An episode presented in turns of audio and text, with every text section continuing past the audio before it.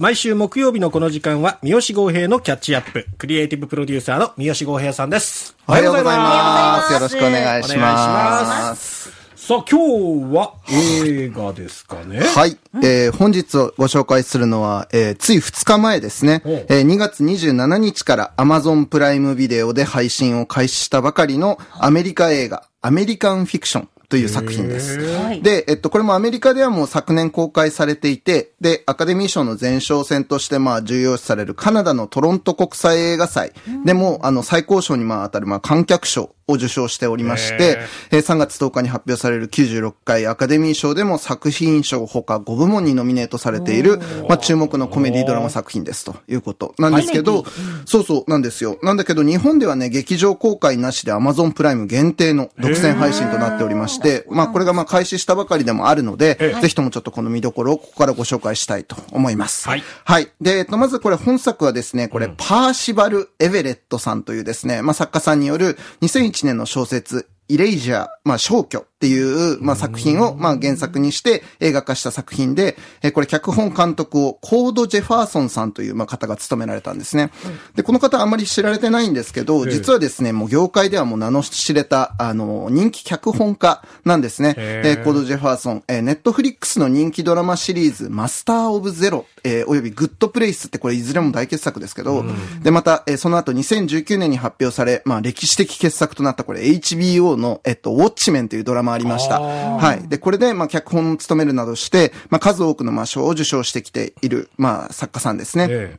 で、まあ、今回が、まあ、初監督作品となるわけですけれども、まあ、早速冒頭でも、まあ、ご紹介したもの、そのトロント映画祭での観客賞受賞だったりとか、えーその後も、えー英国アカデミー賞、放送映画批評家協会賞などの脚色賞とかっていう感じで、まあ、順当に今ですね、あの、受賞を続けておりまして、まあ、96回アカデミー賞では、作品賞、主演男優賞に助演男優賞、脚色賞に作曲賞の5部門にノミネートっていうことで、なかなか快挙なんですね。で、まあ注目を集めておりますということ。で、まあこれあの、オバマ大統領が毎年あの選出するその年のお気に入り作品ありますけど、あれでもね、あの、今年の一本に選ばれてたような作品ですね。はい。いうところです。で、えっと、これ主演は人気の黒人俳優さんで、ジェフリー・ライトさんという方です。で、これあの、ダニエル、ダニエル・クレイグ版のあの007でボンドをサポートする CIA 局員のフェリックス・ライターってやつがいるんですけどお、あれの役をずっとやっている人であったりとか、ほうほうほう。そう。で、あと、ま、その以外でも、映画でもね、様々に本当に主演とか助演とか務める、もう本当に実力派俳優さんでいらっしゃるんですけど、まあ、今回は、売れない黒人の小説家を演じて、まあ、アカデミー賞で、まあ、主演男優賞にノミネートされる演技になったということです。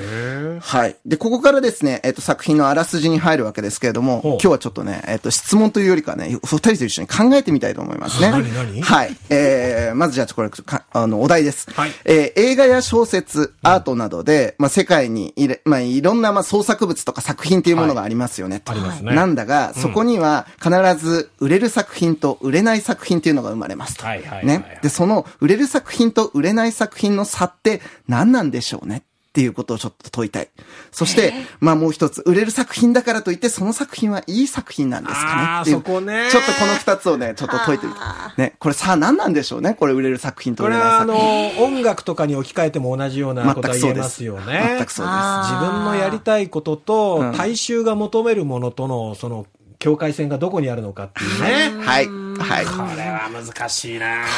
答え。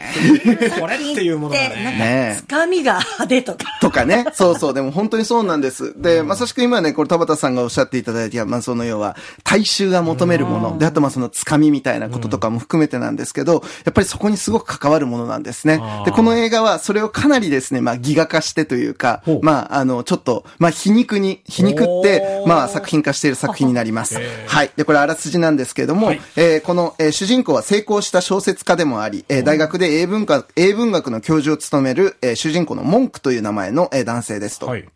で、えー書き上げた新作をまあ出版社に提出するんですけど、えー出版社からは、黒人らしさが足りないよっていうことで、えー本がなかなか発表させてもらえないんです。ほうん。で、えー、片や業界では、いかにも世間がイメージしそうな、大衆受けしそうな、ステレオタイプな黒人らしさっていうのをまあまとったですね、あの作品、小説がですね、黒人女性作家が発表して、ベストセラーとしてまあ注目を集めてたりするわけですね。うん。そう、みんながイメージする黒人らしさ、みたいなものに応えてくれるような作品が触れているるということなんですね。で、まあ、かたややっぱりその文句さんは、やっぱり自分の創作物が社会に対して負う、まあ、その黒人らしさみたいなものへの責任感であったりとか、まあ、自分なりの、まあ、創作への倫理観とか、あるいは自分が表現したいものみたいなことからも、まあ、そういうふうな、そのステレオタイプな黒人らしさっていうような小説は書かずになんとかやり過ごしてたんですけど、まあ、ある日お母様がアルツハイマーになっちゃって、えー、高額な介護費が必要になってしまうと。で、まあ、おまけにまあ、ずっと出版ができてないっていう悔しさも助けて、まあ、彼はついにですね、酒を煽りながら、思いつく限り、いかにもな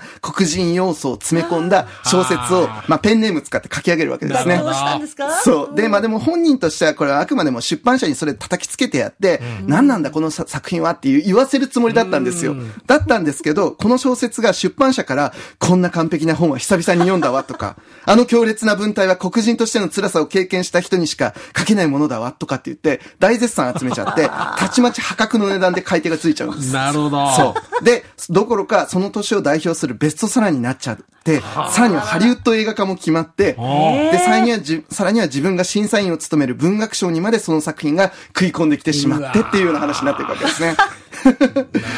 これなかなかシビアだよね。シシニカルなね。そうなんですよ。で、割と結構この、あの、実は映画が捉えてるその射程は実は広くって、うん、で、例えばですね、これアメリカでは今その人種とか性差別とか、あるいは環境問題とか、うん様々なそういう社会の不均衡に、まあ、強い配慮を示す、意識を高い、高く持つ人々を、ウォークとかって言うんですね。これ、ウォークって W-O-K-E、ウェイクアップのウェイクの、まあ、過去形ですね。で、あとは、アウェイクってその目が覚めたとか、悟っている、みたいなことの意味の、まあ、あの、まあ、言ったら言葉なんですけど、ウォークだと。で、えこのウォークっていう言葉に対しても、まあ、最近では、まあ、もともとはそういった割といい意味だったんだけれども、最近ちょっとその見方が変わってきてるわけですね。で、まあ、それは例えば日本でも意識高い系っていう言葉がある時期から皮肉としても使われるようになったことと割と似ているんですけれども、いわゆるそういうふうに行き過ぎた倫理意識みたいなものが問題の本質を捉え損なって、もっと言えばその解決から遠く離れたただ歪な新しい価値観を社会に正解として、あるいは規範としてすげ替えてしまっただけじゃないかっていうような状況が今かなりシビアになってるわけですね。うん、で、あの、この映画でテーマになるやっぱりその人種問題についてもやっぱその多くな動きっていうのはかなり大きなものになっていて、こと、例えばその文学界においても、えー、白人作家や作品だけが、えー、これまで評価されてきた文学界が、新たな人々、まあ、この映画で言えば黒人ということになるわけですけど、はい、まあ、そういう人たちの生の声を伝えている作家とか、作品も評価すべきなんじゃないかっていうような意識が、まあ、暗黙のルールとなって、そこから出版されていく新しい本とか、新しい作家っていうのが文字通り生み出されていくわけですね。うん、で、まあこうなっていくと、あの、まあ要はその本は、あの、誰が評価するかってことになるわけですけれども、はい、やっぱそれをまずその黒人らしさが従前に評価できてる、まあ表現できてるねっていうふうに評価するのは、まだ基本的には多くの白人インテリ層だったりするわけです。で、まだそのあ価値観がアップデートできていない、えっと、大衆がまたそれを読むっていうことにもなる。っていうことで、実はそこでは、えー、そこで言われるその黒人らしさっていうのは白人、あるいはまだ価値観がアップデートされていない、えー、大衆がイメージできる、あるいは期待される、まあそうであってほしい黒人像に過ぎないんじゃないかっていうような問いがここで出てくるわけですね。これ結構普遍的な問いですね。そうですね。そう。で、あの、これもまあ映画にの中ではまあもちろんその黒人についてのある種のコメディ作品としてまあこの問題を提起するわけですけれども、はい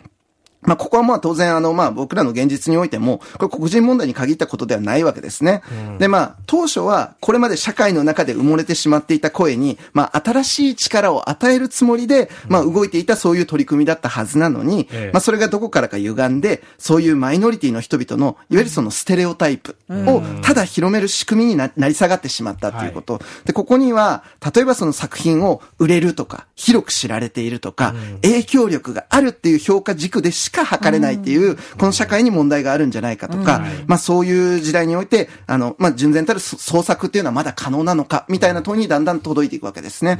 で、これはね、もっと言えば、やっぱ僕がやっぱり今こういうふうにやらせてもらっている、いわゆるその読み方とか見方を教わらないと、従前に楽しめない作品っていうのは、存在する意味があるのかっていうような問いにも実はタッチしちゃうわけですよ。そう。そうですね。そう、だから非常にこれ実は射程が広いあの映画でもあって、僕は正直これを課題作品として、もう一晩語り合いたいぐらいの、結構な面白い作品だと思ってます。なるほどね。なんですね。でもまあ、とはいえ、まあ、ここまでお話ししましたけど、映画としても抜群に面白いコメディ映画にもなっていて、あの、ウィットに富んだ、まあ、その、おおこんな展開になるかっていうクライマックスも含めて、なかなか、あの、見るべき注目の作品だと思いますので、アメリカンフィクション、アマゾンプライムビデオで配信中ですという、おすすめでございます。もう作品って結構何層にも折り重なって作られてるものがええたくさんあるんだけども、その一面の層で物事判断されてしまったりとか結構ある。それってもったいないなってね。なんていうか、今もう、もう、よっぽどそんなんばっかりですからね。そうなんですよ。その上積みだけで見たってって思ってたとこあるけども、ごめんね、時間ないのにね。分かってる、分かってるんだけど、ちょっとそれだけ言いたいなと思って、ね。これ語りたいそういうそういうでございますはいえー、三好豪平のキャッチアップお送りしました。バッテン少女隊のバッテンラジオ隊バッテン少女隊の春野キーナと青いリルワです。RKB ラジオでお送りしているガールズパンチ。バッテン少女隊のバッテンラジオ隊はポッドキャストでもお楽しみいただけます。アップル、Spotify、Amazon Music、Google Podcast などでバッテンラジオ隊と検索してフォローをお願いします。